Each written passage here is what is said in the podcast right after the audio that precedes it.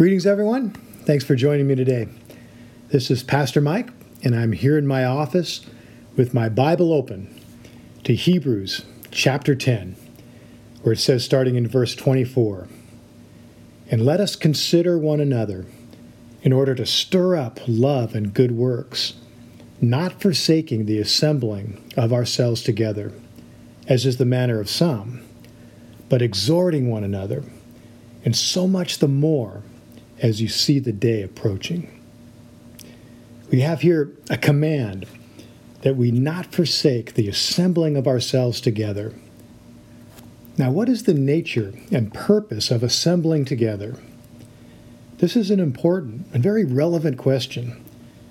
In the last episode, we saw how in Matthew chapter 16, Jesus describes his church as the ecclesia, that is, an assembly of believers, as small as two or three, but certainly not limited by any number of believers who gather in his name. During the recent COVID lockdowns, church leaders have had to really think through the meaning and importance of this biblical mandate of assembling together. This was really quite a new thought exercise for a lot of us here in the U.S. because we'd never before been told that it's illegal to gather in our buildings for a church service. While it wasn't such a new question in other countries, where gathering for worship, teaching, and fellowship is not only illegal, but invites intense persecution and even death, they've already come to understand, by necessity, the nature of biblical assembly. It's far more important than just holding public services in a church building. If that's all the writer of Hebrews was talking about, then many believers in China, the Middle East, North Korea, and many other places would be jailed or killed for obeying this mandate. But assembly, biblical assembly, is not about place, but about people and purpose. Last year, I met an amazing pastor who came to India for one of our prayer summits from Bhutan. In Bhutan, it's illegal to gather for church services. This pastor had been arrested and interrogated on multiple occasions for holding Christian meetings in his home. The last time he was released, he was told that if he was ever caught with more than 10 people in a house for any reason, he would be arrested again. So, in response, he just created multiple house churches of nine people or less, and he traveled from house to house and he preaches and ministers. But even in free countries, assembling in homes has become a much higher priority, whether they be actual house churches or home groups or cell churches, where much of the actual body life and ministry of the church takes place in homes. In many ways, the church is rediscovering what made the early church so dynamic it wasn't actually until the fourth century, when Constantine made Christianity the official religion of the Roman Empire, that church buildings became the primary meeting place of God's people. Until then, the church met primarily from house to house. You see this as the practice of believers throughout the book of Acts. Jesus said, Wherever two or three gather or assemble together, that he is there in the midst of them. Every believer is a minister, and yet God has called us to minister together in community. There is a promised blessing, an embedded blessing that we possess in Christ when we gather with other believers in His name and for His purposes. Gathering in itself is not the purpose. The church is not a social club. Assembling is a means to an end. It is the means by which God has chosen to accomplish his purposes and expand his kingdom on earth. In the assembly of two or three, we're given spiritual authority to bind the strong man and to change the spiritual atmosphere in a physical location. Through corporate prayer and intercession, we see the release of God's presence to draw the lost and to set captives free. By connecting with one another, we are able to experience God's grace in our fellowship as we love one another and as one believer uses his or her gift to build up and strengthen another. All of these activities are in alignment with God's already revealed purposes for His church and for the world. God has already promised a blessing where brothers and sisters dwell together in unity. We see that in Psalm 133, where it says, How good and how pleasant it is when God's people live together in unity. It is like precious oil poured on the head, running down on the beard, running down on Aaron's beard, down on the collar of his robe.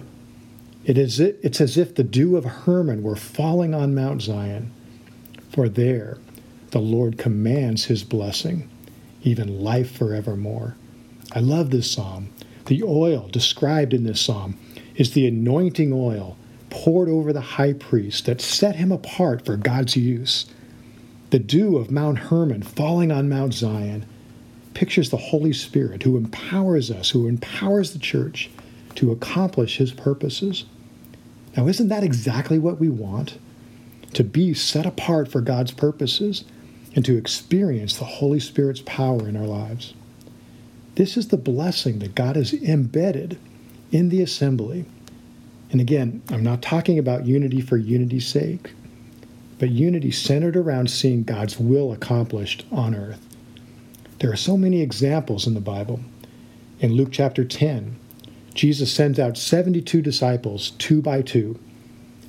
Each group of two was given specific instructions pray peace upon households, eat with those who receive you, heal the sick, and tell them that the kingdom of God has come near.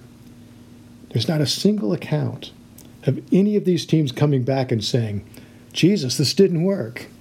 No, they came back rejoicing, it says, and saying how even the demons were subject to them in Jesus' name. In John 13, Jesus says, As I have loved you, so you must love one another. By this, all men will know that you are my disciples if you love one another. Then, just a couple chapters later, in John chapter 17, Jesus is praying. And he prays, I pray also for those who will believe in me through their message, that all of them may be one, Father, just as you are in me and I am in you. May they also be in us, so that the world will believe that you have sent me. In these passages, we see not just the purpose of the assembly, but the nature of our assembly.